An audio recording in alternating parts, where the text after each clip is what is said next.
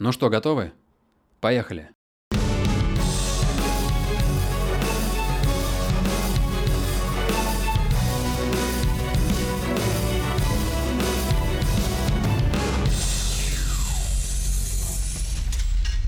Здравствуйте, это подкаст «За правду». Здесь мы обсуждаем темы, которые интересны всем, с людьми, которые интересны нам. Тема сегодняшнего выпуска – социальные сети как инструмент манипуляций 21 века – и сегодня с нами беседуют следующие эксперты. Олег Матвейчев, российский философ, политолог, политконсультант, политический советник, эксперт СМИ. Приветствую всех. Александр Казаков, философ, политолог, публицист, первый заместитель председателя партии «За правду». Здравствуйте. И пресс-секретарь партии «За правду» Елизавета Кондакова. Добрый день. Социальная сеть – это интернет-ресурс, или приложение, которое предоставляет возможность обмена информацией между ее представителями. Каковы законы и особенности существования э, социальной сети в принципе? Не, не в рамках только виртуальных сетей, а социальных сетей с того момента, как они, как они, были, э, как они стали создаваться, в принципе, это э, ровно такое же время, сколько существует человеческое общество. А, во-первых, э, правильно сказано, что социальные сети, если у нас в голове не вертится название типа контактов Фейсбука и Твиттера и так далее, да, социальные сети существуют столько же, сколько существует э, человеческое сообщество. Более того, они существуют до человека. Как мы помним, э, шестоднев, еще до человека была создана природа на Земле – так вот, э, те сети, о которых мы говорим в социуме, они отражают э, сети, которые наличествуют в природе. Вот, и современная наука, например, даже занимается специальным исследованием а, аналогии и подобий природных сетей и социальных сетей. Вот, э, мне кажется, важно провести э, вот, э, между понятием народ, то есть как, как народ да, соотносится с э, социальными сетями. Потому что э, мы все равно живем э, в условиях какого-то народного контекста. Мы, каждый из нас, мы все вместе, мы являемся частью народа. Так вот, социальные сети, они существуют внутри народа, не совпадая с ним. Но на самом деле на протяжении даже истории периодически выходят за границы этого народа, за границы государств, даже за границы империй. Э, классические примеры социальных сетей из недавнего сравнительного прошлого – это такие организации, например, как масоны.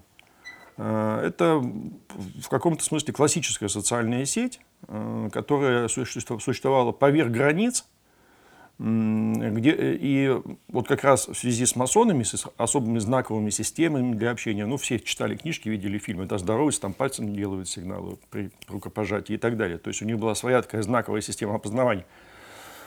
Это указывает на вторую принципиальную вещь, э, связанную с социальными сетями. Это, э, в основе этих сетей лежит коммуникация. То есть социальные сети строятся на коммуникации, на э, связи между людьми, э, неважно в, еди, в, еди, в единичном э, варианте, в множественном варианте. То есть первое – это отражение природных сетей, и в этом смысле это естественное вполне себе явление – с другой стороны, э, в основе ее функционирования лежит коммуникация. Вот. Э, и в этом смысле, да, социальные сети были всегда. Что произошло в последнее время, они были технологизированы. Э, то есть социальные сети там, там, масонов там, или финансовая система Ротшильдов, тоже социальная сеть, как показали ученые в последнее время, в этом написано несколько монографий, они для коммуникации использовали традиционные для того общества средства связи, прежде всего письма. Вот просто они были, как правило, шифрованные. Вот уже Ротшильды на каком-то близком там, промежутке времени вышли на новую систему связи через телеграф, э, который вообще сдвинул коммуникативные возможности человека сразу на эпоху, именно телеграф, а не телефон. Скорость, дальность расстояния, межатлантические кабеля и так далее.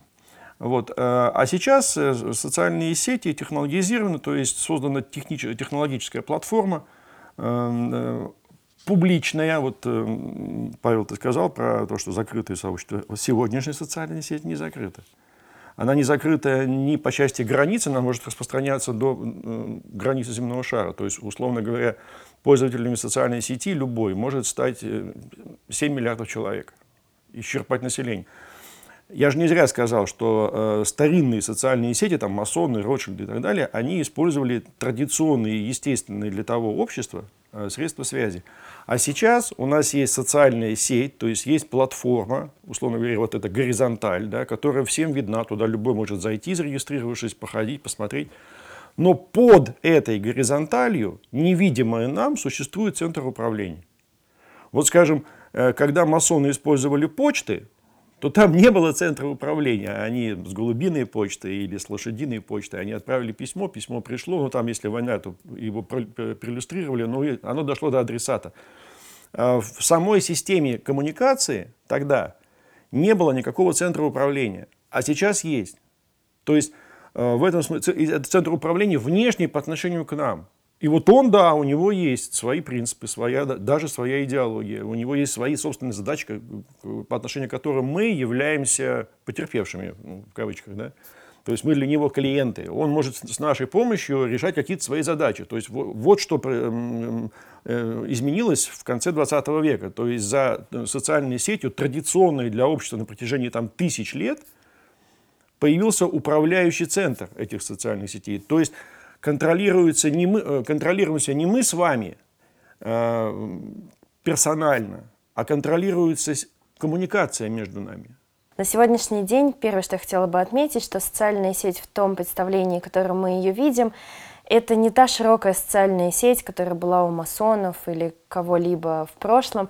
На сегодняшний день социальная сеть в первую очередь это инструмент коммуникации, такой же, как телеграф когда-то был у масонов.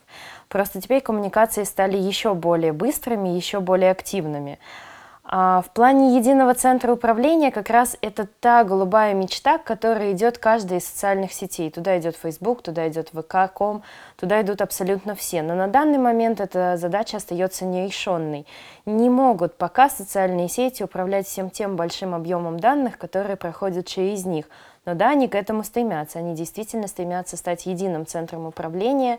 Более того, поглощая друг друга, они стараются укрупнить этот центр управления – но как раз внутри социальной сети, именно как платформы, именно как инструменты общения, начинают формироваться те самые закрытые социальные сети в широком их понимании. Как Александр привел пример масонов, также в социальных сетях на сегодняшний день существуют э, такие группировки, можно их назвать, как Синий Кит и АУЕ, и ничего с ними невозможно сделать, несмотря на то, что социальные сети очень хотят их ликвидировать из своей сферы, из своей среды.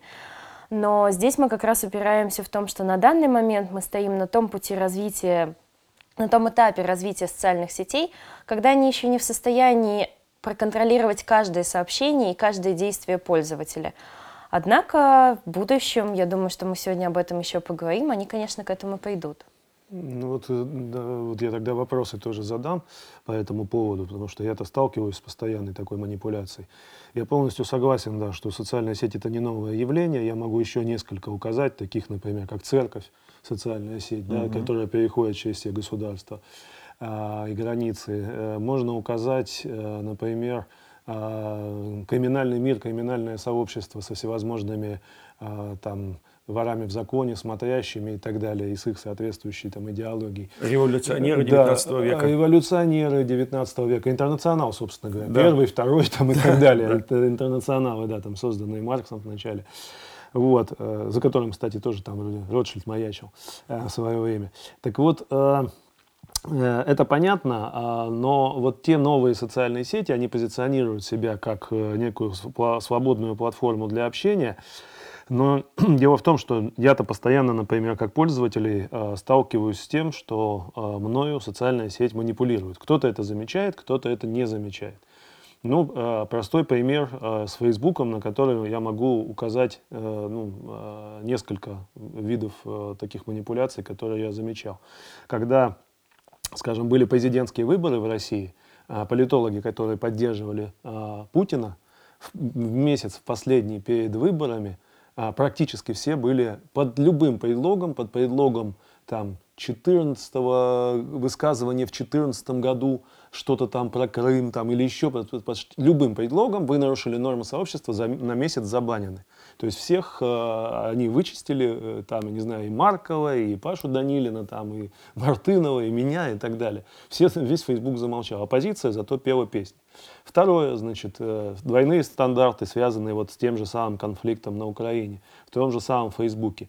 Э, идет э, публикация, в которой а, значит, сняты какие-то там якутские или тувинские а, охотники, Буряц, которые, бурятские, да, бурятские, которые едят э, сыр, сырую печень там, а, значит, э, сырую печень там какого-то животного убитого, и идет подпись, что это вот э, русские, это Орда, значит, вот они пожирают, значит, э, дикие люди, значит, жрут, э, значит, мясо сырое.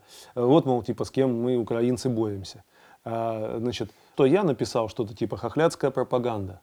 А, ну, под этим постом. И забанили После тебя. этого меня забанивают и говорят, что это невыносимо нарушает нормы сообщества Фейсбука.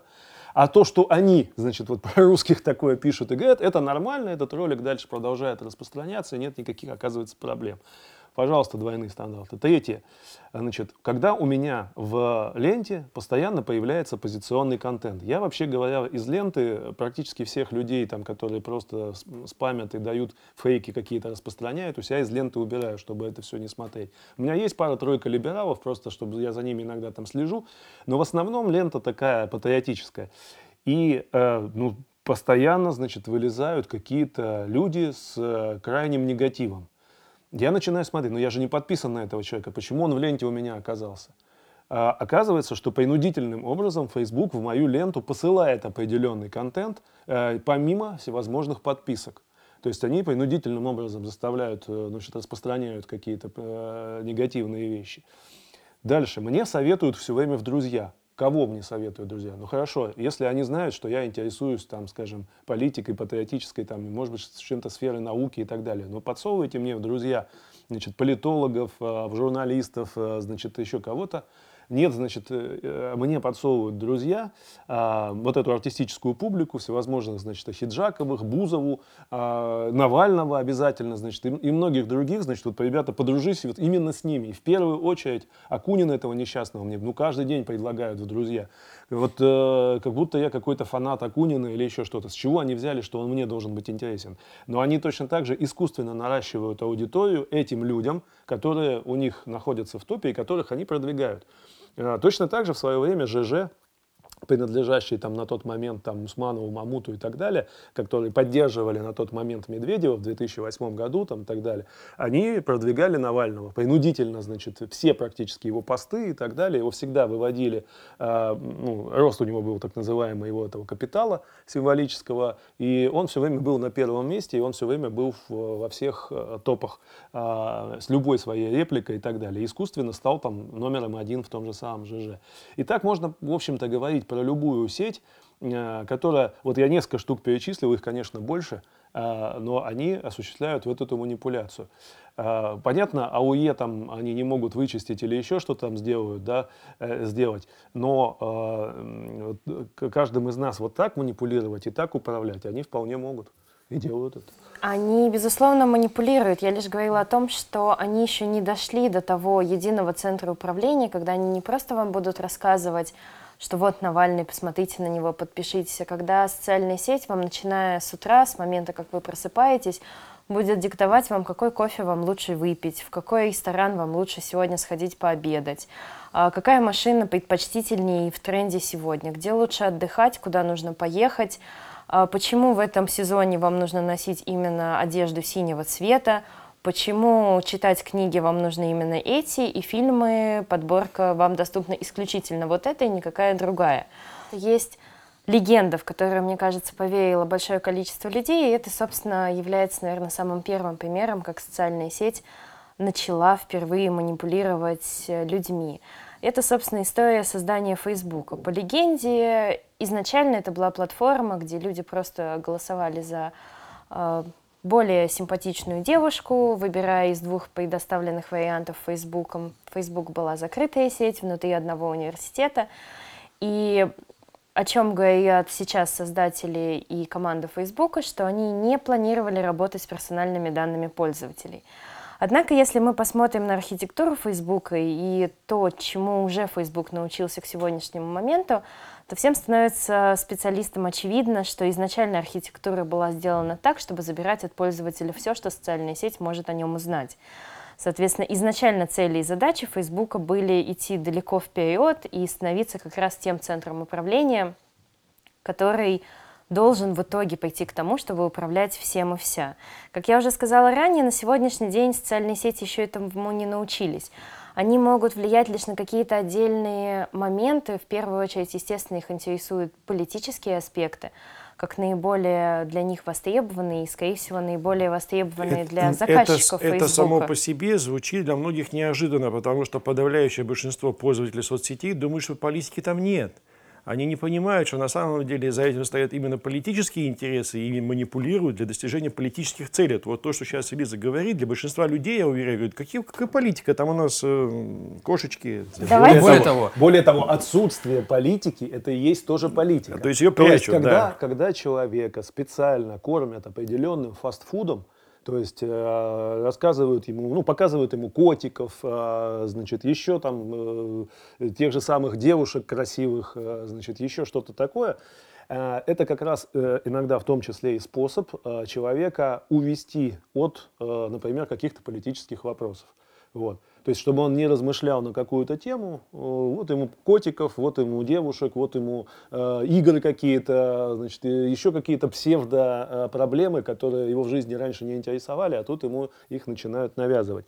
То есть, вот та манипуляция, про которую Лиза говорит, о том, что э, меня будут принуждать покупать определенный автомобиль, э, носить определенную одежду и так далее, ее очень трудно добиться, потому что уже существуют приложения, программы, э, которые ну, э, можно себе устанавливать и которые будут э, не давать формировать э, вот эту бигдату э, и э, мои персональные данные вечно путать.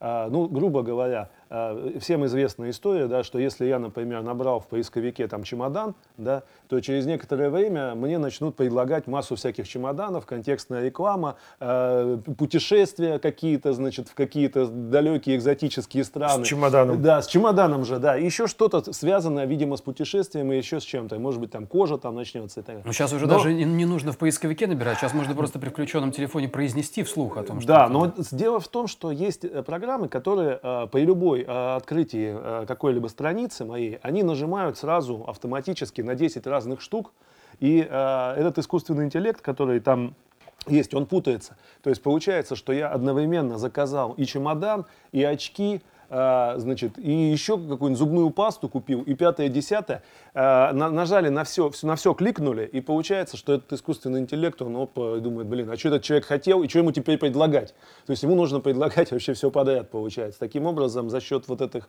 множественных вещей это все стирается.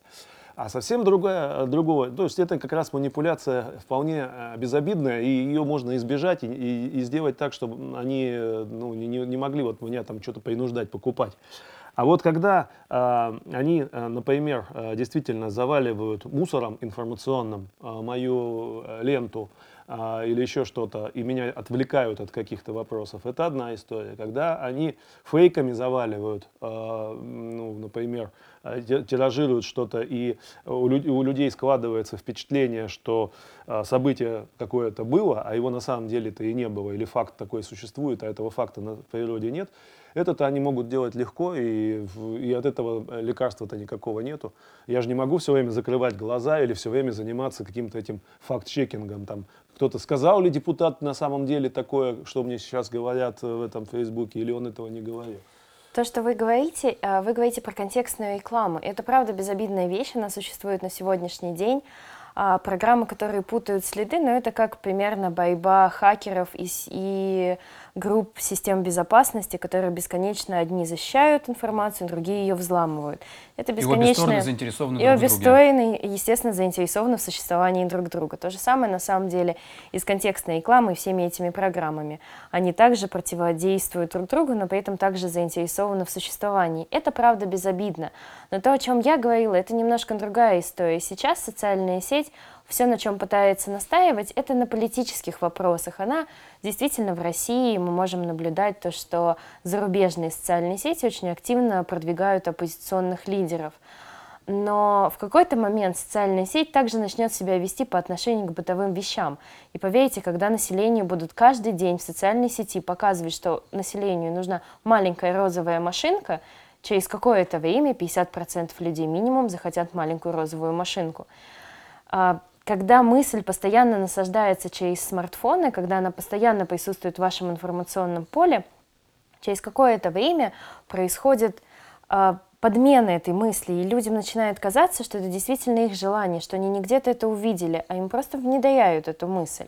На самом деле на сегодняшний день известно, что все социальные сети занимаются изучением нейронных сетей, изучением именно того, как именно преподносить информацию пользователю, чтобы пользователь поверил, что это его идея, его желание, его мысль. Когда они дойдут до этого момента, когда они смогут освоить эту технологию, сейчас на самом деле нету ни полноценных нейронных сетей, ни а, полноценного искусственного интеллекта, то, что сейчас работает у социальных сетей, это так называемый слабый искусственный интеллект. Он умеет лишь проводить аналогии и сопоставления. Также сейчас работают их нейронные сети.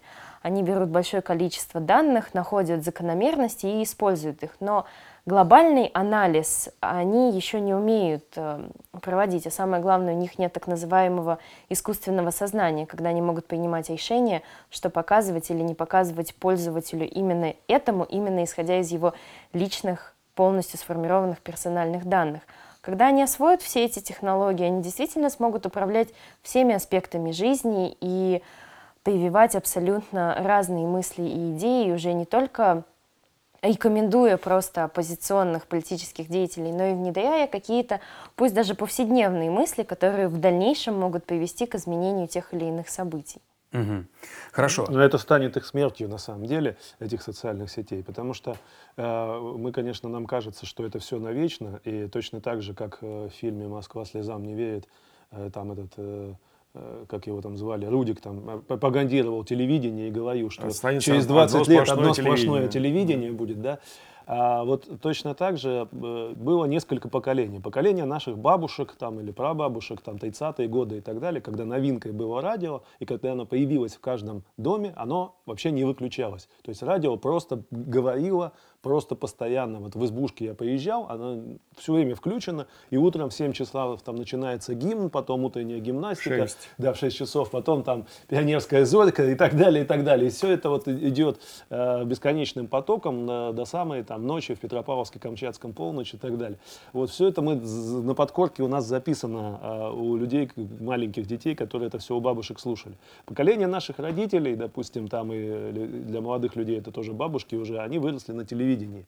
Э, было счастьем купить телевизор, на него копили. А первым делом молодая семья его себе покупала. Он вставал и тоже, в общем-то, никогда не выключался. Смотрели все фильмы, все новости, э, все программы, там и сельский час, даже если он не нужен был в городе, его тоже все время смотрели. И все остальное смотрели, вот эти все вещи. И казалось, да, вот это сплошное телевидение. Когда у нас э, появились, появился интернет и выросло огромное поколение на интернете с 90-х годов и вот нулевые и дальше сейчас сейчас двигается, мы думаем, что это все теперь вот будет бесконечно, но на самом деле а, мне кажется, что лет через 20-30 все социальные сети это превратится в гигантское кладбище аккаунтов, а, и дети, наши внуки а, или правнуки наши вот конкретно, они будут увлекаться чем-то другим. Ну, например, там, не знаю, виртуальной реальностью.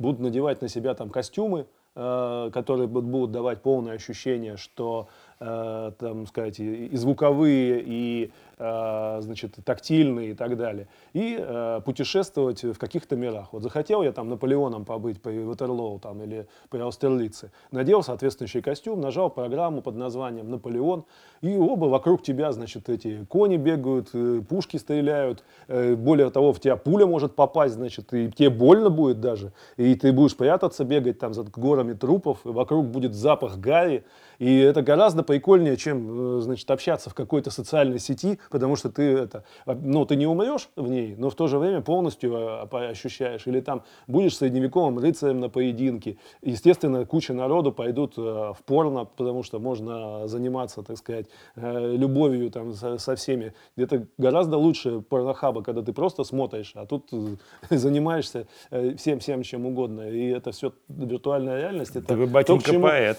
К чему, нет, но это, нет, это, это то, что, что футурологи э, давно, собственно, предсказывают, и э, уже в 90-е годы, там, там Поль Верильон, например, там, или еще кто-то этот мир прекрасно описывал, и наш там Александр Сикацкий это описывал и прочее. Мы, то есть, ну, к этому идет уже, техника. Мы на самом деле уже видели первый скачок, это был Pokemon Go, когда вышло данное приложение, огромное количество людей вышло на улицы во всех странах ловить покемонов в виртуальной реальности.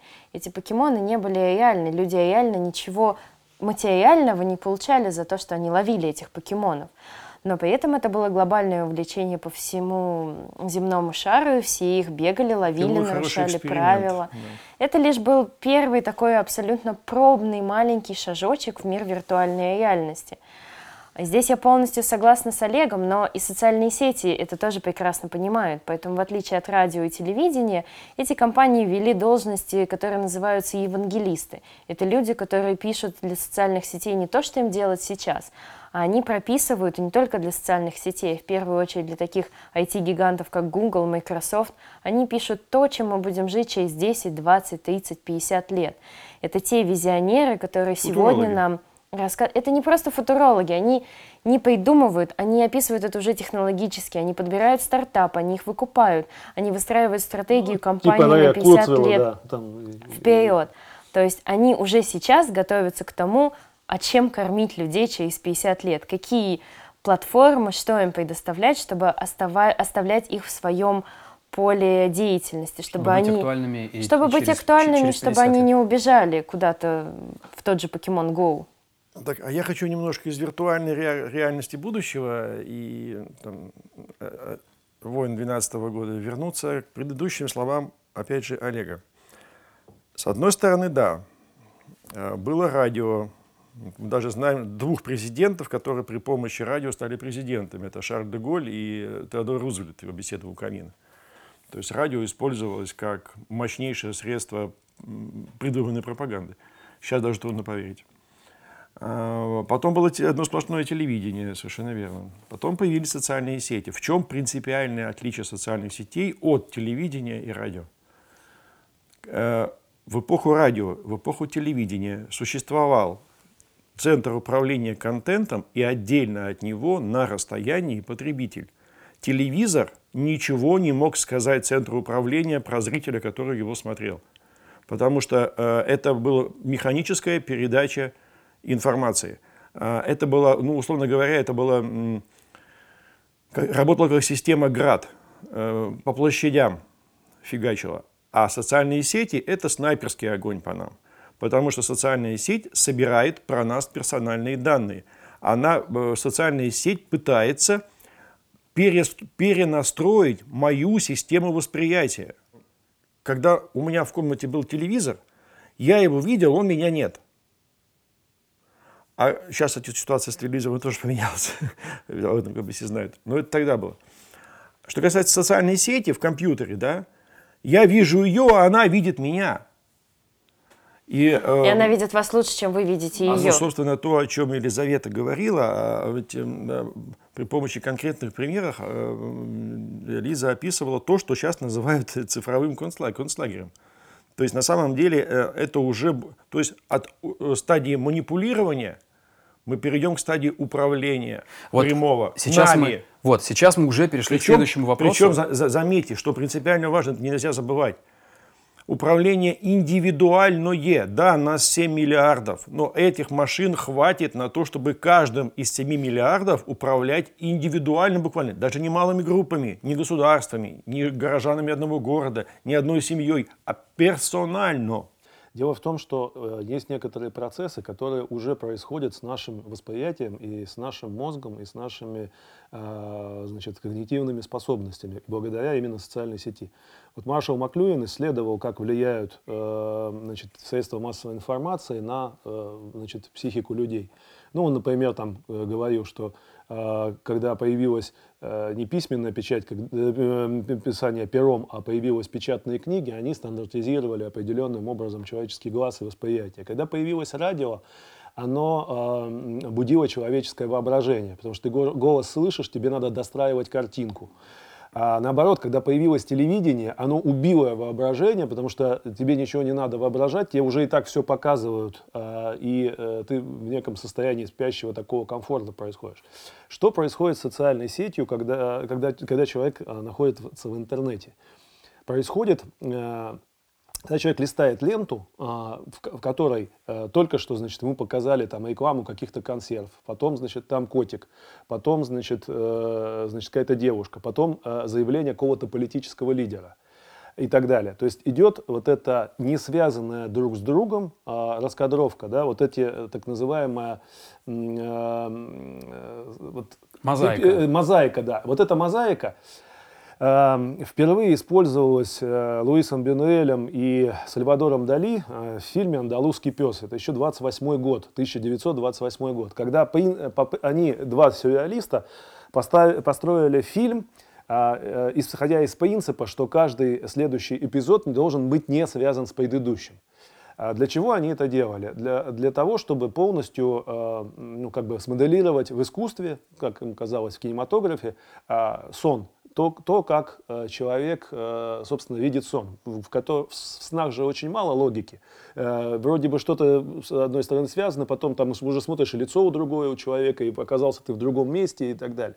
Э, с точки зрения психологов, сон это состояние, когда мозг не имеет доминирующей деятельности, теряет доминанту. Собственно говоря, получается, что сейчас Facebook – это то, что на нас, на, и когда только Facebook, любая социальная сеть, это то, что на нас наводит сон. Вот мы, кажется, на самом деле, то есть мы теряем доминанту своей деятельности, и вот у нас возникает это так называемое клиповое мышление, да? Клиповое мышление – это бездоминантное мышление. Вот вы заметили уже сейчас, что э, даже взрослые люди, не говоря уж про детей, им очень трудно читать книгу. То есть долго сосредотачиваться на чем-то например, там, более там, 20 минут или там, 50 час просидеть над книгой очень тяжело, потому что человек привык а, значит, вот этому именно клиповому мышлению, к скорости, скорости смены. смены информации. Здесь еще имеется э, э, подкрепление э, значит, э, дофамином. То есть как, у человека есть гормон, который отвечает за поиск нового. И э, значит, когда ты постоянно тебя стимулируют, тебе постоянно дают что-то новое, выходит вот этот э, дофаминовый ответ у организма. И ты получается, что ты постоянно получаешь некую дозу, а, и ты становишься своего рода наркоманом. Поэтому у тебя начинается ломка, а, психологическая ломка, физическая даже ломка, когда ты начинаешь на чем-то сосредотачиваться. Ты прочитал 15 страниц книги, и уже, блин, тяжело, уже вот хочется пойти переключиться и полистать что-то новое, что-то куда-то отлучиться, сходить, покурить, кофе попить, полистать тот же самый Facebook, потому что там новости идут э, и что-то такое переключается. То есть, с одной стороны, ты уже э, становишься вот этим наркоманом, с другой стороны, у тебя э, ты погружаешься в сон. Что такое сон? Сон это, вообще-то говоря, по-гречески гипноз э, переводится. И, вообще-то говоря, это э, идеальное состояние, в котором человеку можно что-то внушать. То есть уже а, э, человек, э, находясь в таком состоянии, он а, обладает повышенной внушаемостью. И э, внушение, кстати говоря, происходит за счет повторения. То есть, когда э, часто человеку вбрасывается, например, один и тот же, часто несуществующий фейковый, например, факт, э, значит, ну просто фейк, да, человек потом постепенно начинает его воспринимать за реальность. Это одна история. Другая э, история э, заключается в том, что человек, э, который не а, в состоянии, там, скажем, проверять, ему некогда а, вот эти вот самые факты проверять, еще что-то, он а, а, переходит в то состояние, которое сейчас называют постправдой. Вот если Википедию посмотреть и открыть, а, там есть э, определение постправды, когда это означает ну, незначимость факта. То есть, э, что факт, истинность или неистинность факта для человека не важна, а больше важна эмоция, которая вызывает тот или иной ну, попавшийся мне в ленте а, значит, эпизод. И э, когда э, значит, мои убеждения больше играют некую роль, а, а эмоции, кстати говоря, связаны с убеждением, потому что если у двух разных людей будут разные эмоции, если у них разные убеждения по поводу чего-то, например, про ценность человеческой жизни, там еще про что-то, кого-то напугает кровь там, и трупы, а кого-то абсолютно оставят равнодушные. И вот э, эти убеждения, они э, как бы э, должны э, играть, э, приобретают большую роль. Но вот здесь тоже интересная э, история происходит с убеждениями. Вот смотрите, а, для этого, чтобы убеждения играли вот эту большую роль, они должны быть. А если у человека, а, если человек э, не читает уже книги, например, и большие объемы, если на чем-то не сосредотачивается, если он все больше и больше уходит из горизонтальных, э, из вертикальных, точнее, связей, когда был учитель, там, отец, президент или гуру какой-то, который мог тебе, э, ну, воспитывать тебя и давать тебе мировоззрение. А сейчас ты все время в горизонтальных связях находишься, ты ни у кого ничего не учишься, у тебя собственного убеждения нет, и ты как этот вот э, дерьмо в проруби, извиняюсь, колышешься вместе с вот этим вот э, общим общественным мнением. Которое кем-то задано. Которое кем-то задано. И вот э, в том числе, да, теми, кто вбрасывает в, это все, в эту всю социальную сеть э, эту историю. Вот на самом деле ведь нет ничего нового по поводу э, постправды и неистинности фактов. Когда-то философ Поппер, э, значит, э, своих студентов э, таким образом э, как бы троллил. Он э, говорит, ребята, вы же студенты считаете, что научные теории строятся на фактах? Они, да, ну конечно, на фактах, на чем же еще строится научная теория? Он говорит, ну прекрасно, сейчас мы с вами создадим прекрасную научную теорию, берите ручки и записывайте факты. А студенты говорят, как, ну, что записывать-то, собственно? Он говорит, ну как, ну факты записывайте. Они, ой, подождите, а какие, что? Вот. Он говорит, так вот, ребята, факты э, не лежат в основе теории, в основе теории лежит гипотеза. Ты сначала должен сформулировать некую гипотезу, а потом уже м, факты либо подтверждают, либо не подтверждают. То есть вот эти убеждения, они лежат как бы в начале. Так вот, получается, что раньше эти убеждения, гипотезы и так далее, они формулировались ну, какими-то теоретиками, вот теми, кто пишет вот эти книги, еще кто-то, а, теми, кто получил некое традиционное воспитание и образование, то сейчас получается, что э, те э, люди, э, которые ну, идут, новое поколение, выросшее, собственно, на чистом интернете, оно не способно эти убеждения формировать. И ими управляют те, кто эти убеждения имеют. То есть, грубо говоря, из некого офлайнового мира или из старого мира, из традиционного мира происходит управление э, значит, э, вот этими колышащейся массой вот этих вот людей, которые уже, собственно, не способны сама ничего оценивать и не способны Пастухи не учиться. Овцы. Да, пастухи и овцы получают. А, следующий вопрос. Смотрите, мы накопили сейчас достаточное количество э, понимания. Да? Мы, мы говорили так или иначе э, примерно об одном и том же. Э, э, как это функционирует и как это замысливается и к чему это все идет в, в стратегически и тактически. Вопрос следующий. А как это на, сегодня, как это на сегодняшний день Э, все эти манипулятивные технологии, как они на сегодняшний день уже сегодня реализуются. На моей памяти э, первый самый яркий пример – это э, предвыборная кампания в США и победа Трампа, поскольку для многих приверженцев классических предвыборных технологий, уже так можно говорить, да, которые, которые строились еще в довиртуальную эпоху, Э, Трамп э, изначально не был человеком, который вот так вот должен был выстрелить и должен был, должен был победить, и к нему до, какого, до какого-то периода времени относились так, или, по крайней мере, э, подсказывали нам, что к нам, нам нужно таким образом к нему относиться. Однако мы имеем то, что имеем. Вдруг мы видим победу и так далее. Вот объясните мне, обывателю, не специалисту в этой области, как это было сработано, ну, просто таргетированная реклама в соответствии да. с э, определенными личными данными. Facebook обвинялся в том, что он э, отдал персональные данные пользователей компании Cambridge, Cambridge Analytica, Analytics да. которые э, значит, вычислили, э, в, на какие именно аудитории, с каким а с какими характеристиками, что там, условно говоря, молодые люди в таком-то там возрасте, там, такого-то пола, занимающиеся такими-то, такими-то делами, они наиболее восприимчивы к таким-то, таким-то месседжам, которые посылает Трамп. Им, соответственно, это таргетировали, эту рекламу и эти месседжи, и они, соответственно, за него потом и голосовали. Можно я немного здесь уточню, потому что на самом деле таргети... любая таргетированная реклама на сегодняшний день умеет а, отправлять определенной аудитории определенные посылы. В принципе, и до Трампа были уже и пробы, и попытки просто использовать таргетированную рекламу правильно для предвыборной кампании. Единственная большая разница между Трампом и всеми предыдущими попытками были в том, что Трамп, как человек, пришедший из бизнеса, оценил эффективность работы с бигдатой, ее потенциал и соотнес это со своими возможными уменьшениями затрат на рекламу. В чем было принципиальное отличие? Он выкупил у Фейсбука, Facebook не раскрывает до сих пор сумму сделки, но тем не менее он выкупил а, так называемые большие данные. Что такое большие данные? А, в случае с Фейсбуком, когда вы принимаете пользовательское соглашение, я практически уверена, что никто его не читает и не видит там строчку о том, что Facebook забирает абсолютно все данные, до которых он может дотянуться на вашем устройстве. Это не то, что вы пишете в Фейсбуке, это в принципе все, что существует в вашем айфоне или вашем андроиде но вы с этим соглашаетесь, вы не читаете 250 страниц, а сейчас уже я, около... Я на секунду прерву, чтобы э, люди понимали. Э, речь не о том, что вы на своей странице написали о себе или не написали, если не захотели там ваши предпочтения, там даже возраст, там, где живете и прочее. Нет, речь не об этом.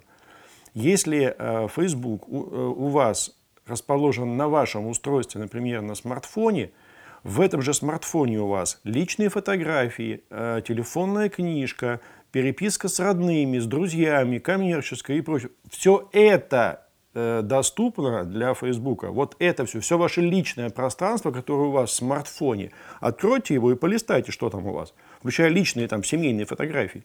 Это все становится достоянием Фейсбука, потому что вы на это согласились пользовательском соглашении. Угу. Да, и также становится доступна ваша геолокация. Ваш э, телефон постоянно, даже если вы ему это не разрешаете, тем не менее он всегда отслеживает, где он находится. Элементарно, э, если у вас активирована такая функция, как найти iPhone, iPhone всегда должен знать, в каком в какой точке он находится. И для этого он постоянно отправляет данные на серверы Apple, а, соответственно, э, если вы установили там тот же Facebook и согласились на его пользовательское соглашение, эту информацию Facebook тоже может получить.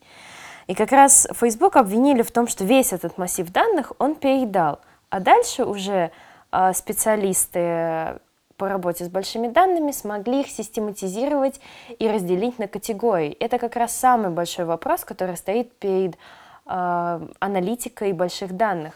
Если у вас получается их систематизировать и выделить определенные категории, то вы понимаете уже не просто, что люди в возрасте от 20 до 30 лет а, которые работают в такой-то сфере, потенциально могут быть заинтересованы вашим каким-то предвыборным лозунгом вы понимаете значительно более точечную информацию, что, например, домохозяйки, у которых трое детей, которые ездят на определенной марке автомобиля в конкретный магазин и покупают там каждую неделю на определенную сумму, они проводят около кассы суммарно от 5 до 10 минут, стоя в очереди. Эта информация вам дает возможность работать с ними не только онлайн, показывая им рекламу, она вам позволяет разместить баннер на кассе, куда подойдут эти домохозяйки и будут на него смотреть. А изучив все их лайки, репосты, все, что они писали в социальных сетях, что они обсуждали в мессенджерах, вы понимаете их каждодневные нужды, вы понимаете, что конкретно этих домохозяек интересует, например, вопрос системы здравоохранения для их детей и медицинских страховок. Соответственно, конкретно им вы можете рекламировать ту часть программы, которая подразумевает увеличение медицинских страховок и улучшение медицинского э, обеспечения для населения.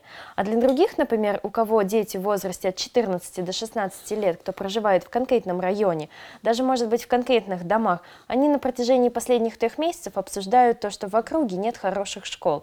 И им некуда... Или наркотики какие-нибудь там. Да, или наркотики распространяются. И именно это решение этой проблемы вы им предлагаете в своей предвыборной кампании. Таким образом, вы точечно воздействуете на аудиторию, предлагая им именно то, на что они сами разместили запрос, самое главное, не подозревая о том, что этот запрос они размещают. Именно в этом был скандал, то что а, политическая сила, политическая команда получила доступ к тем данным, которые люди не планировали размещать в качестве своего общественного запроса, не планировали размещать как публичную информацию. Это были их частные дела, частные переписки. Но Facebook в своем пользовательском соглашении говорил иное и использовал эти данные. И на данный момент на Facebook возложены ограничения – но не стоит забывать, что эти ограничения обходятся Конгрессом. И теперь, согласно изменению законодательства в США, по запросу Конгресса США Facebook обязан предоставить абсолютно все данные, которые хранятся на их серверах. А здесь надо перекинуть мостик э, к другому. То есть вот сейчас на самом деле мы рассказываем людям, те, которые нас слышат, да, о том, что они э, являются потенциальными потерпевшими от этих самых манипуляций. То есть мы же об этом ведем речь. И давайте сравним вот то, что сейчас Лиза рассказала про кампанию Трампа, которая с тех пор как бы, ну, уже как бы используется. То есть, ну, когда кампания Трампа прошла, еще мало кто понимал, э, как это было сделано. Но после скандала с Cambridge Analytics как бы стало понятно, в чем как бы, зарыта собака. И во многих местах мира стали создавать подобные же системы, в том числе и в России, на Украине, например, да, когда выбирали Зеленского. Но э, давайте сравним Э, вот то, о чем Лиза рассказала, с, с так называемой классической кампанией, ну, с кампанией на земле. Такие есть там предвыборный штаб, агитаторы, есть кандидаты, которые ходят с народом, общаются. Вот э, сравним, э, потом сделаем выводы. Сравним в каком-то конкретном локусе. Например, условный там, 100-тысячный город, есть микрорайоны, есть пять домов, которые стоят пентаграммой, внутри них детская площадка. А, если идет классическая кампания, то эти, это пять домов, это много людей. Кандидат придет туда, на эту детскую площадку, а, агитаторы сработают, вызовут людей из э, квартир подъездов, и он с ними проведет час общения, отвечая на их вопросы. И так он будет э, утаптывать ногами, с чем связано то, что у нас кандидаты часто попадают в психологический кризис, потому что ну, просто крышу сносит, когда так по 5-6 встреч таких в день, сколько народу через него проходит. Э, что узнал кандидат и его технологи во время общения с людьми внутри этих пяти многоквартирных домов? Во-первых, э, при идеальной ситуации придут с ним разговаривать 30-40 человек. Пять многоквартирных домов. Это процент один. А, процент очень непростой, потому что люди, которые в том числе, которые, э, если этот двор более-менее друг друга знает, да, авторитетные там, отцы семейств не пойдут, потому что им это просто западло. Они ждут, что к ним придут. Они же тут такие авторитетные. Э, и по большому счету э, информацию снять с этого общения, она будет вообще кривая и косая. Ну, я думаю, что большинство Городские из нас, сумасшедшие приходят на эти Большинство из нас с этим сталкивалось, да, что э, по большому счету, э, как бы отрабатывая, э, они, они приносят, конечно, результат, от, отрабатывая эти встречи на земле, э, результат э, там, ну, 15-20% эффективности. Мы не получаем работы. объективной картины. Ну, то есть мы... мы даже не понимаем на самом деле, чего хотят люди в этих пяти многоквартирных домах.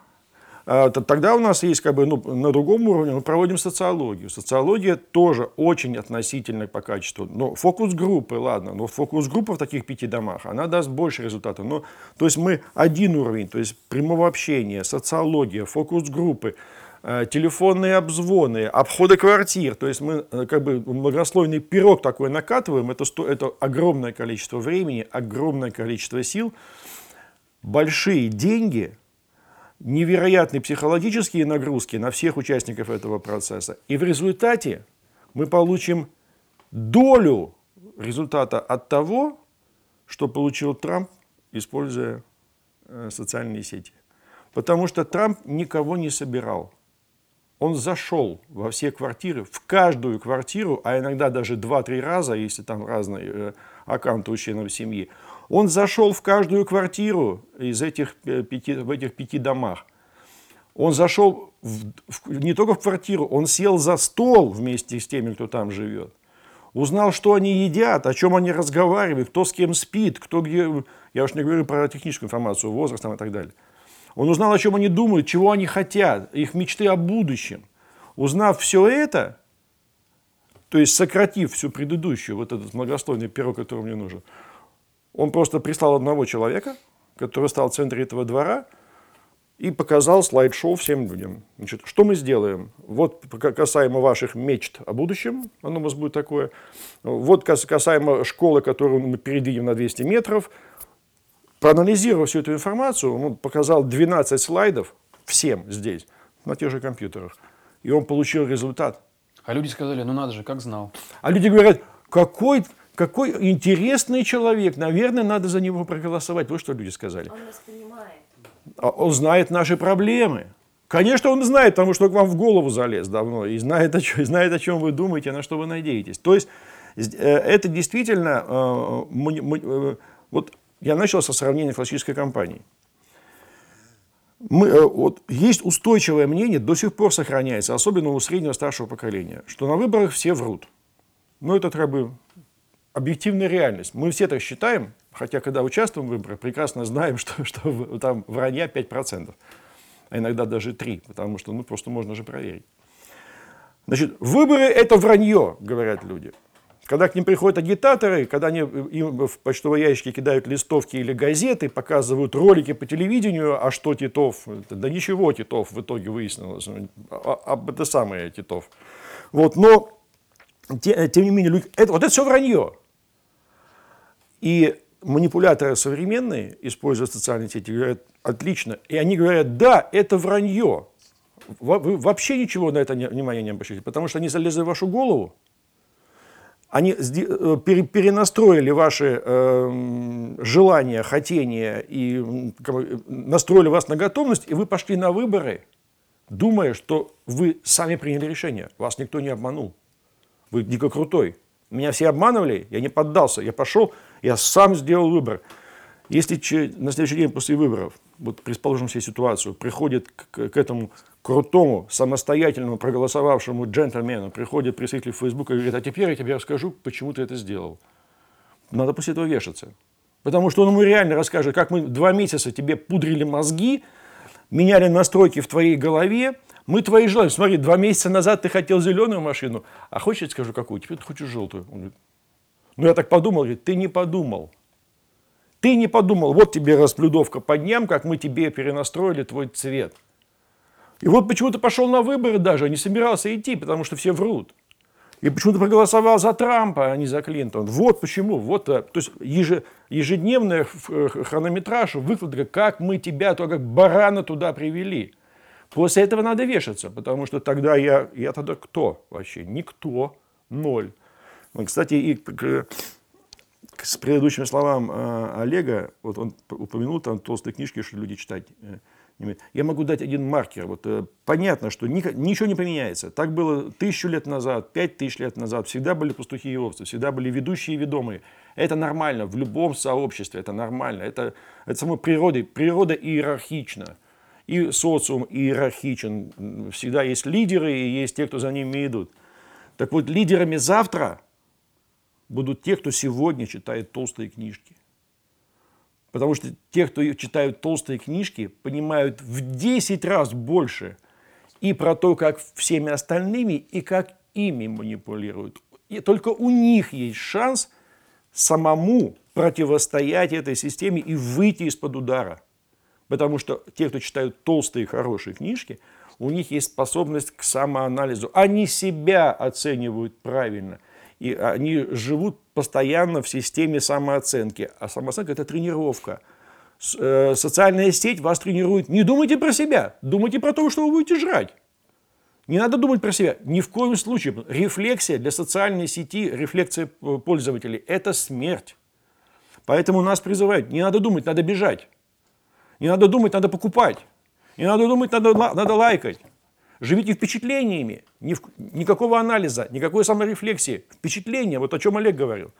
Бах, цвет зажегся. Ой, слюна пошла, я нажал, хочу гамбургер. Вот так надо жить.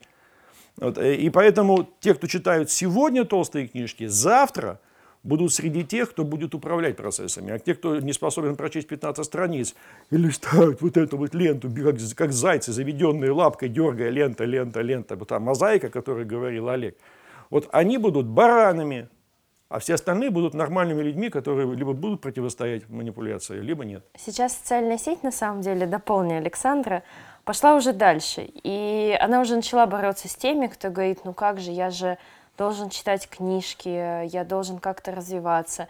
Социальная сеть придумала новый тренд под названием саморазвитие. Но только саморазвитие в понимании социальных сетей — это не то саморазвитие, о котором обычно мы говорили классически. И сегодня, если социальные сети рекомендуют прочитать толстую книжку, это будет толстая книжка, в ней будет много страниц, но только она будет посвящена тому, как стать популярным в социальной сети или тому, как освоить блокчейн.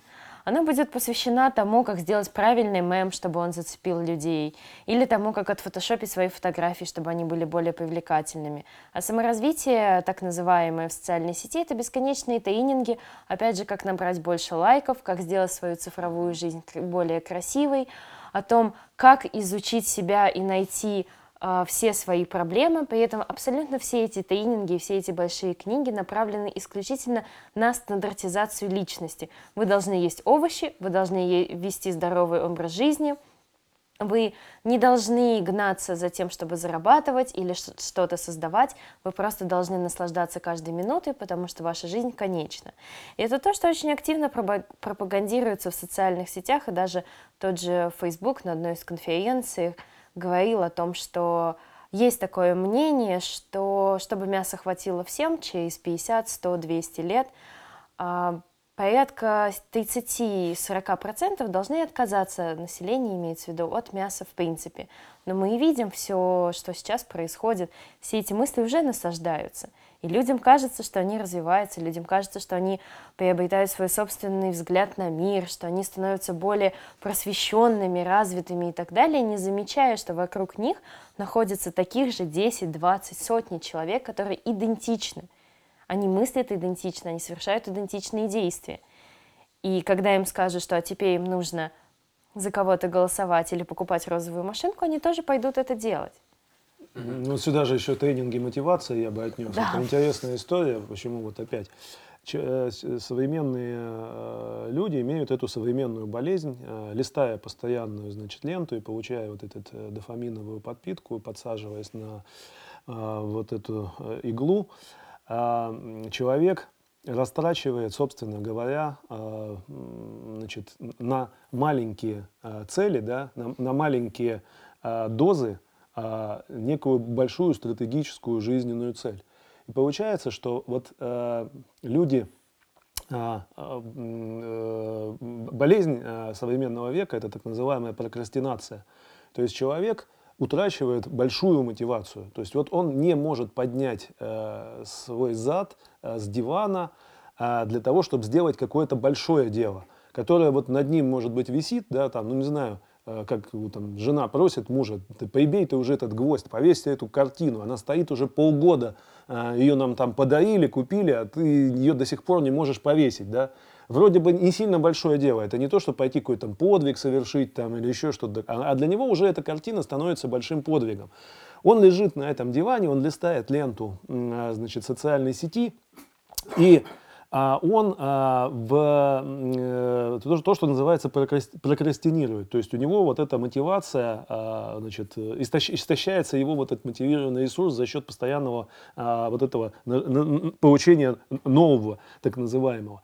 И а, его начинают вылечивать, то есть э, ему предлагают тренинги мотивационные, как заставить э, значит, себя а, значит, э, обрести заново смысл жизни. Но в этих тренингах а, всегда практически первый этап а, этого обретения смысла жизни – это а, выход, там его называют то выхода из зоны комфорта, то значит, обнуление некого своего прошлого, потому что любой вот этот Робинсон, который собирает за 15 тысяч долларов стадионы сюда, он приезжает и начинает свою речь с рассказа о том, какой он был, в общем-то, когда-то счастливый, да, человек, но потом он все потерял, там, от него там все ушли, все отвернулись, там, э, т.д. и он оказался на неком самом нуле, вот, и из этого нуля он там построил заново все.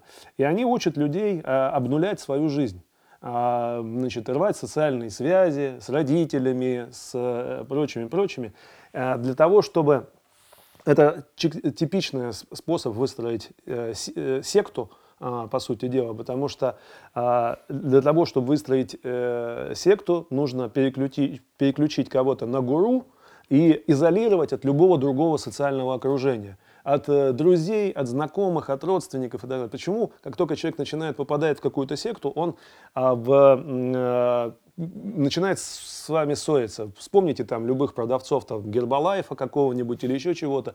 Только человек э, его зацепило, он постепенно значит, начинает вам этот Гербалайф продавать, вы начинаете с ним как бы, говорить на какие-то другие темы, он, он говорит, что вы не продвинутый, вы не понимаете, и в итоге он э, и с женой может развестись, или наоборот, там жена с мужем, и э, друзей всех потеряет, и еще куда-то он уходит из, из этой всей среды, и уже замыкается в свою вот эту пирамиду, которая занимается там чем, чем там что-то продает. Продавать они могут Бхагавадгиту, э, продавать они могут Гербалаев. Это уже вообще не важно, что они будут продавать. Но главное, что а, значит, таким образом вот эти э, э, штуки, они помогают формировать секты. И, кстати говоря, социальная сеть еще напрасно называется сейчас социальной сетью, потому что мы говорим, что это коммуникация одна сплошная. Но теоретически, да, вроде бы я могу коммуницировать со всем миром, и вот сейчас там написать в Фейсбуке какому-нибудь человеку в Америке, да, там попроситься в друзья и с ним задружить. На самом деле практически этого никто не делает. Люди выбирают свой круг общения, которых э, они если человек говорит что-то не то, что ему не нравится, он их, э, соответственно, блокирует. Э, тех, которые говорят то, что ему нравится, он их оставляет в друзьях. Получается, наоборот, фрагментизация общества. Люди, наоборот, с друг другом вообще не общаются и не видят. Когда я э, значит, встречаю людей там, из противоположных каких-то часто политических лагерей, я вообще не понимаю, вот они, может быть, как живут в космосе. У них они это реально живут в абсолютно другой реальности. А, значит, как э, мне тут журналист «Комсомольской правды», радио «Комсомольской правды» говорит, ну вот а, вы что, а, там за Сталина, да, там типа вы вроде как там профессор, как вы можете быть за Сталина? Я говорю, я знаю огромное количество профессоров, которые за Сталина. Вот. Он говорит, такого типа вообще быть не может. Я говорю, куку, -ку, парень, ты в какой реальности живешь вообще? У нас в стране 85% людей по всем социологическим опросам за Сталина. Вот, а ты, э, значит, еще живешь воспитанный на журнале «Огонек» 86 -го года, когда там писали о том, что Сталин там людоед и всех убил. Вот. Ты, ты вот замкнулся в своей реальности, ты общаешься только с такими, как, а, как ты, которые э, и вокруг тебя только твои собственные зеркала. То есть это чистый такой нарциссизм, а, как э, вот нарцисс, да, этот который мальчик, который умер э, от голода, смотря, смотря в собственное отражение в воде, да. Вот и здесь человек окукливается, он а, видит только то, что подтверждает его мнение, он уже как раз не развивается, не, и он, э, вот эта секта, а, которая, которая говорит, э, секта саморазвития, секта личностного роста, любая другая секта, она как раз э, и тормозит любое человеческое развитие, потому что человек не получает никакой альтернативной информации, никакой обратной связи, то есть он получает только положительную обратную связь, так называемую. А обратные связи нужно получать и отрицательные, да, когда у тебя сбой в этой системе происходит. А здесь происходит чистое окукливание, и люди э, примитивизируются и живут вот в, в, этой, в этом маленьком своем мирке хрупком, э, и за, за него просто не выходят. Так и вот... этот мирок тоже контролируется Нет, так вот как раз сейчас мы еще находимся в той стадии, когда социальной сети не хватает мощности для того, чтобы каждый этот маленький мирок контролировать. Она пока контролирует глобальные маленькие миры, точнее, глобальные сферы, созданные из маленьких мирков сферу политики, потому что это интересно, за это социальная сеть может получить деньги. А если посмотреть на статистику социальной сети, почти все социальные сети находятся в убыточном состоянии и живут на деньги своих инвесторов. Соответственно, инвесторы должны быть заинтересованы в том, что им социальная сеть может предложить. И пока что инвесторам из социальной сети маленькие мирки неинтересны. Для них нужны большие мощности, для них нужны дополнительные ресурсы. Они их пока не трогают. Пока люди сами плодят эти курсы саморазвития, мотивации и так далее, создавая много-много разных маленьких мирков. Но мы пойдем к тому моменту, например, когда допустим, управление станет в разы дешевле. Если появится квантовый компьютер, а он в какой-то момент появится, процесс обработки информации начнет занимать даже не секунды, а доли секунд. Соответственно, тогда социальным сетям будет не проблема управлять всем уже, потому что им не нужны будут дополнительные Отлично. ресурсы. То есть э, пока у нас гестапо, но впереди нас ждет концлагерь. Ну, по факту, мы можем сказать, цифро... в цифровом мире, да. Пока мы находимся в таком... Ну, так люди уже живут. Э, кстати, вот э, эм, Олег очень важную вещь сказал, которую я бы хотел сделать на ней акцент по поводу Э, того, что как бы человек окукливается в своих удобных для себя э, комфортных малых группах. И в числе прочего, для того, чтобы э, создать для себя комфортную среду, рвутся отношения с родственниками и ключевое слово с родителями. Потому что сегодняшние, условно говоря, генералы цифровой экономики и цифровой, цифровых продуктов – они прекрасно понимают, что вот на отсечке сегодняшнего дня в 2020 году для них, для них есть максимально удобная потребительская среда и максимально неудобная. Максимально неудобная – это самое старшее поколение, потому что они жили в эпоху до, цифро, до, до цифровизации. У них сохранились старые мотивы, старые связи, ценности, самое главное. А максимально комфортная для них среда – это тем, кто до 20 и они заинтересованы в том, чтобы порвать связи между младшим поколением и старшим, чтобы старшее поколение перестало быть авторитетным для младшего, чтобы младшее переключилось на вот этих цифровых гуру. Эм, и, э, и это работа осознанная, планомерная, научно обоснованная. Например, я вот из другой области приведу пример, ну, будет, может быть, более понятно. Почему, скажем, в Латвии или на Украине – госу... националистические э, государства, такие неонацистского толка, настолько уперто, неся э, имиджевые потери, э, получая внутри проблемы вплоть до гражданской войны, но упорно заставляют школы переводить на национальный язык. Я как свидетель могу в Латвии об этом открыто говорил министр образования. Наша задача э, то есть ассимиляция гигантской русской массы, да, и сделать мы это можем только через детей.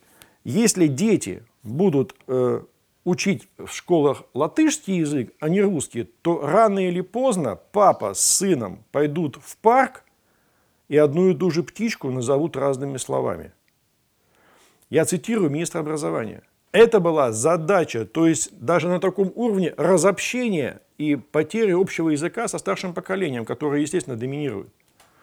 И увод следующего поколения по другой колее. Условно говоря, понятно, что русских вообще ассимилировать дико трудно. За тысячу лет в этом все убедились. За тысячу лет, между прочим, было ассимилировано всего одно единственное славянское племя, это палапские славяне так называемые. И то ассимилировано было германскими, которые ассимиляторы мощнейшие. Единственный эпизод за тысячу лет. Никто не может ассимилировать русских.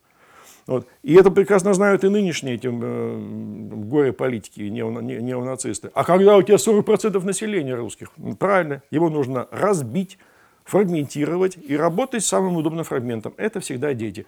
И тут они совершают главную ошибку. Потому что у русских нельзя трогать детей. Ну, вот здесь еще одна... Потому что после этого русский способен оторвать голову. Здесь, здесь еще важное, что с э, детьми, родителями вещь. Вот мы э, все э, немножко э, недооцениваем такую штуку, как воспитание.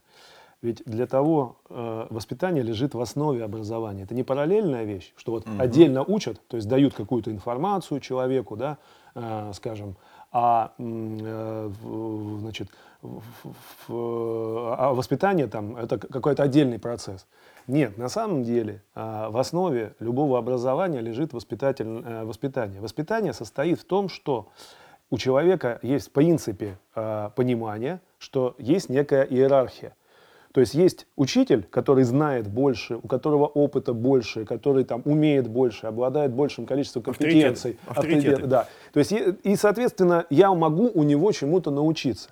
Есть эти э, какие-то вещи э, довольно простые примитивные. То есть, если я приходу в спортивную секцию заниматься боксом, то э, тренер, он один раз мне по морде даст, и я быстро понял, что я не очень-то это самое э, подготовлен, так сказать, и он меня может научить. Я его вряд ли научу, а вот он меня научить может также по морде бить кого-то другого, да. И вот здесь э, вот воспитательный момент сработал, то есть я понял, что есть иерархия, я понял, что он гуру, а я пацан, и после этого я, собственно, иду и делаю то, что он мне говорит. Иногда даже не понимая абсолютно. Он говорит, вот иди и сто раз отожмись. Я думаю, ну, ну нафига тут, мне тут это надо? Довер... Ну тут доверие да. Ну тут уже срабатывает доверие. Так вот это доверие, воспитание, оно в этом и состоит. То же самое людей учат работать в команде, да, затыкать свое я. Там. Почему в армии, там, скажем, воспитание, как э, поговорка, да, круглое таскают, а квадратное катают? Почему заставляют командиры выполнять абсолютно абсурдные действия, а потому что человека учат доверять командиру. Ты пришел здесь не со своим мнением, потому что, может быть, когда-то поступит некий приказ, смысла которого ты абсолютно не знаешь, потому что ты же не в штабе ну, находишься. Это часть глобальной стратегии. Зна... Это да. часть глобальной стратегии. И тебе нужно тупо пойти вот именно туда, угу. там а, стрелять в, именно в определенном направлении и, и делать именно это. И твой маленький ум никогда эту большую стратегию не поймет. Поэтому ты должен не рассуждать, ты должен идти это и делать. Если ты будешь все время рассуждать, то ты, значит, будешь плохим солдатом. И поэтому тебя тренируют на вот эти вот все вещи. И, соответственно, вот в этих иерархических структурах, а, на этом воспитании, собственно, на доверии командиру и ну, тому, кто стоит выше, да, э, строится, а, собственно, потом уже и образовательный процесс. Но современный мир учит ребенка, и социальные сети учат ребенка именно горизонтальным структурам. Они говорят, ребята, а, нету никого выше тебя. Ты самый крутой. Ты делай селфи. Ты вообще центр вселенной. Ты центр жизни. Ты, э, значит, твоя жизнь э, самая ценное, что есть на Земле в этой. Ты, э, значит, э, самый умный, ты самый гениальный и талантливый. Значит, э, фотографируй себя бесконечно и выкладывай всем, и тебя будут лайкать, набирай эти лайки и так далее. А значит, никаких учителей, авторитетов не существует. Родители, поедкие, дебилы, они даже не умеют Фейсбуком пользоваться. Ну, что, ты умнее их. Посмотри, ты вон, любые кнопки можешь нажимать. Ты э, прекрасно общаешься с любым гаджетом и так далее. А бабушка твоя, она даже названия не знает э, таких. И значит, для нее скайп это проблема. Господи, значит, ну дебилы, чему они тебя могут научить? Только ты можешь их чему-то научить. Второе, значит, э, учителя в школе, ну практически такие же дебилы. Они тоже не понимают э, в, в этих вот вещах. Там учат какой-то дурацкой математики, там еще чему-то. Зачем она нам нужна? русский язык, я и так на нем прекрасно разговариваю. Когда физика мне никогда не пригодится, я вот буду там, не знаю, мультики э, там смотреть, у меня другая будет профессия. Учат половине предметов, которые мне не нужны. Значит, э, Путин, ну понятно, и вообще государство, тоже одни сплошные чиновники, дебилы, э, негодяи, значит, э, вор, воры, воры, воры, воры, воры. У Путина воры. мобильного телефона да, даже да, нет. мобильного телефона у него нету и так далее. И аккаунт в Фейсбуке. Да, аккаунт в Фейсбуке. Да. Ну и, соответственно, Бог, церковь и так далее, это все тоже там люди, которые отстой. отстой, это все какие-то древности, это для бабушек, для тех же, которые без мобильных телефонов и так далее. То есть полностью все иерархические структуры уничтожаются, и остается вот эта горизонтальная связь и а, значит, Э, неспособность этого человека, опять в итоге, без воспитания, если он выпадает из иерархических структур и нету воспитания, и вообще нет понимания иерархии, то человек и не способен развиваться. А зачем ему развиваться, если он центр мира, если он и так самый крутой, самый умный, самый замечательный? И он э, и остается нич ничему не наученный. До тех пор, пока его опять так, жизнь какая-то не ударит, но э, в каком, э, кого-то, может быть, она ударит, кто-то будет выходить выходить, кто-то получает отрицательные обратные связи, кто-то выходит из матрицы, да, а основная масса, вот те самые посомые, да, так сказать, те вот э, стада, да, которое пасется пастухами, оно вот превращается именно в это э, стадо, которое даже, собственно, и не понимает, кто пастух, кто собака, кто волк, а, а идет э, в направлении, так сказать, там, э, в котором идут все остальные. Э, Я вот что, сейчас, секунду, буквально, вот что изменилось по сравнению с 20 веком и с 19 вот в этой истории, о которой сейчас говорит Олег. В 19-20 веке а, авторитеты внутри сообществ, неважно каких, малых или больших, или стран целых, или целого мира, да, они стремились, это, это вообще отдельная тема для разговора, они стремились к максимальной публичности. То есть там от э, великих политиков, э, там Ленин, Мао Цзэдун, там Рузвельт, Деголь, мы говорили там про радио, средства массовой информации и так далее. То есть они стремились к максимальной публичности, потому что их задача была э, создание и подтверждение своего авторитета в публичной сфере. Э, создавать атмосферу доверия к себе, к своим идеям в публичной сфере. А сейчас а, люди, которые претендуют на ту же самую роль по отношению ко всему миру, как когда-то Ленин, например, да, он же хотел весь мир... Э, Насилие разрушить. Да, да и мировую революцию провести. Но такие Ленины сегодня, они стараются быть максимально анонимными. Они не идут в публичную сферу, потому что когда в публичной сфере их видно, и люди начинают анализировать. А если его не видно вот в этих горизонтальных сетях связи, ну, то, власти, то есть смотрите, в любом обществе э, есть определенное количество власти, вот, властной энергии – в зависимости от эпохи, э, какой-то конфигурации международной, социальной атмосферы, там, социального строя или экономического и прочее, это, это конфигурация власти, но меняется, это как, это как у Ломоносова, закон сохранения энергии. Количество власти в социуме не меняется. Оно просто ну, трансформируется постоянно. Но самое это смешное – Э, ну, скажем, да, вот если взять э, э, старинные системы, да, что такое тирания? Когда наверху такой пузырь, то есть энергия власти сосредоточена вверху. Демократия не сегодняшняя, которая тоже не демократия, а какая-нибудь старинная демократия. Там максимально распределено, ну, республики там итальянские, например, да, средних веков возрождения. Вот там, там распределенное там, по, по горизонтали это количество власти. Но это закон сохранения э, властной энергии. Она, э, эта власть никуда не денется.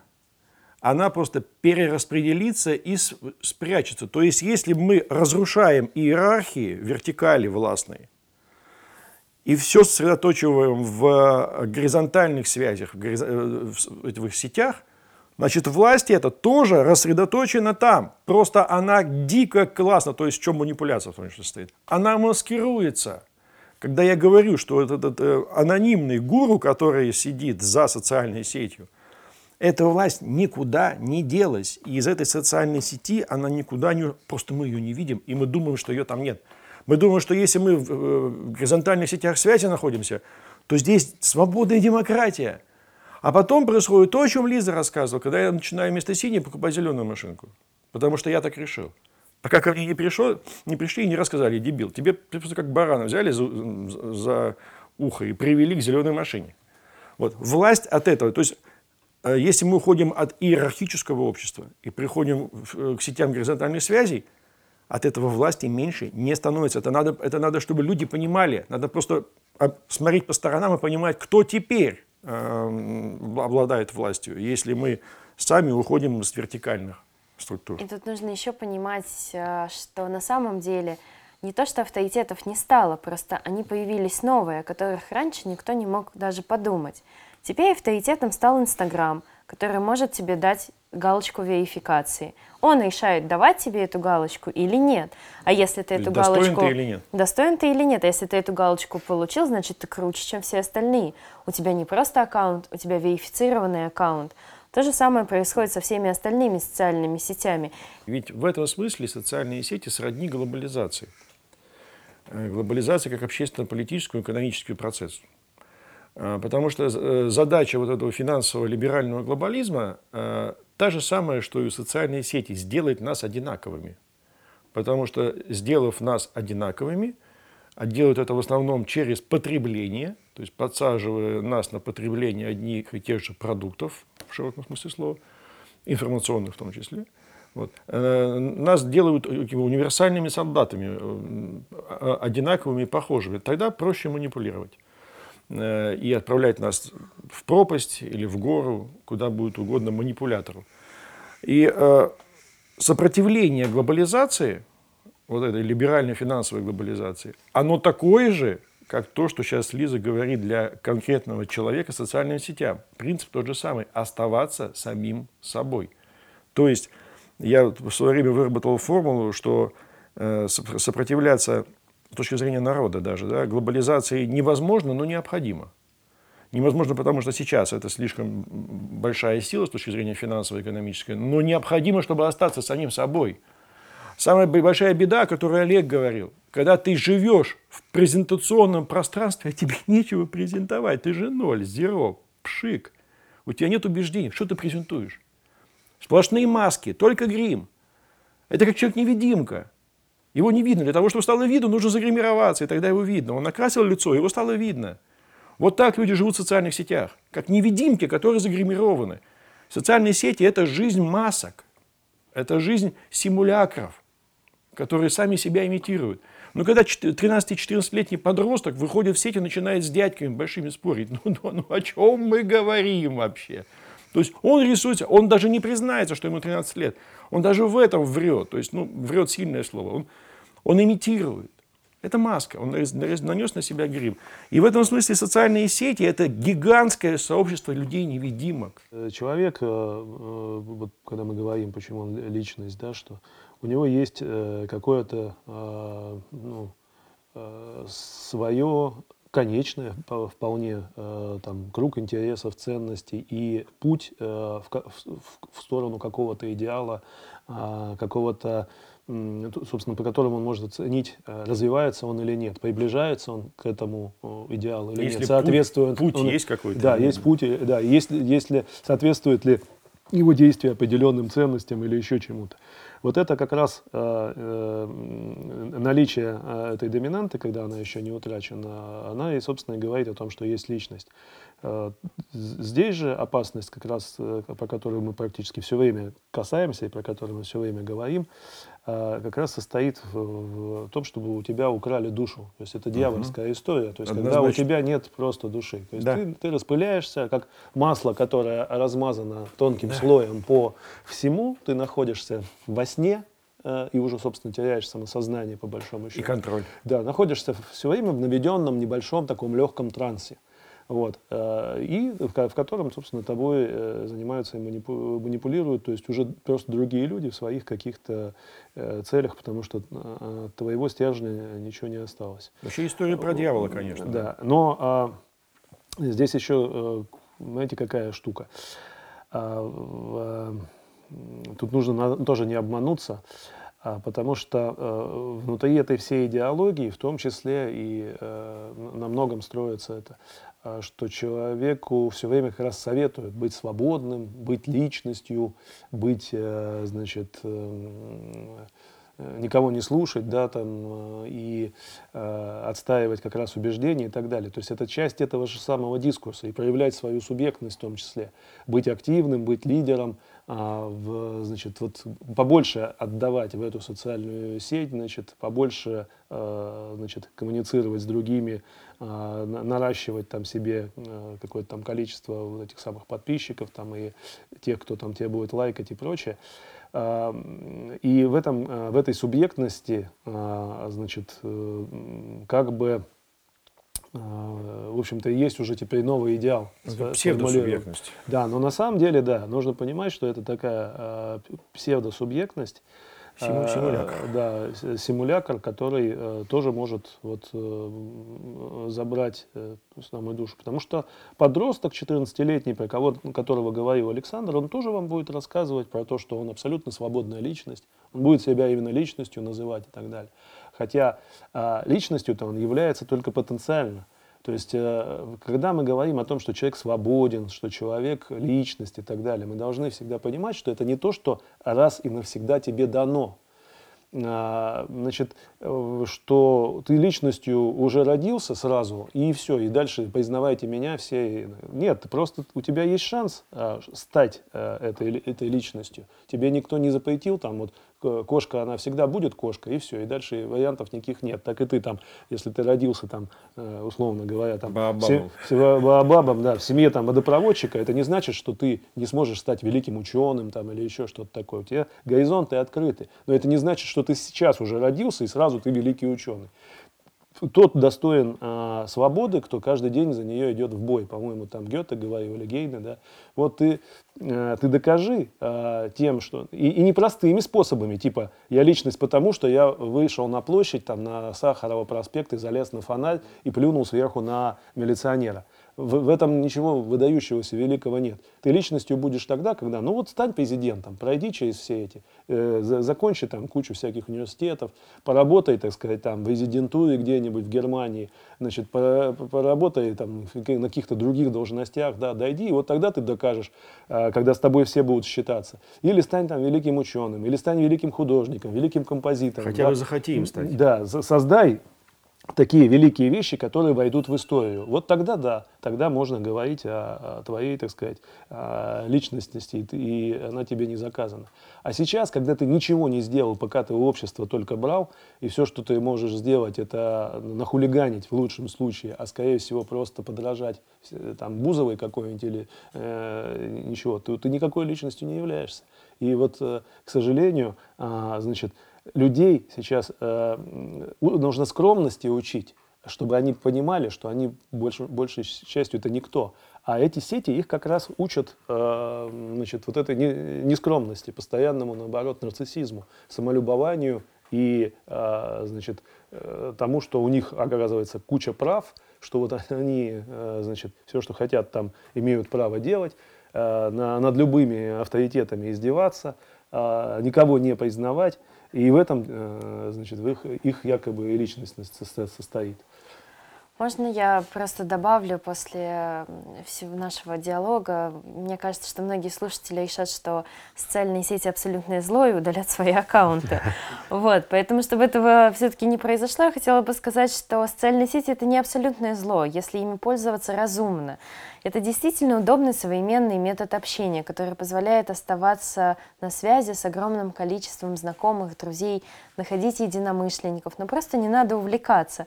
Нужно во всем знать э, разумность, предел и понимать, когда использование социальных сетей переходит ту разумную грань, за которую заходить не стоит.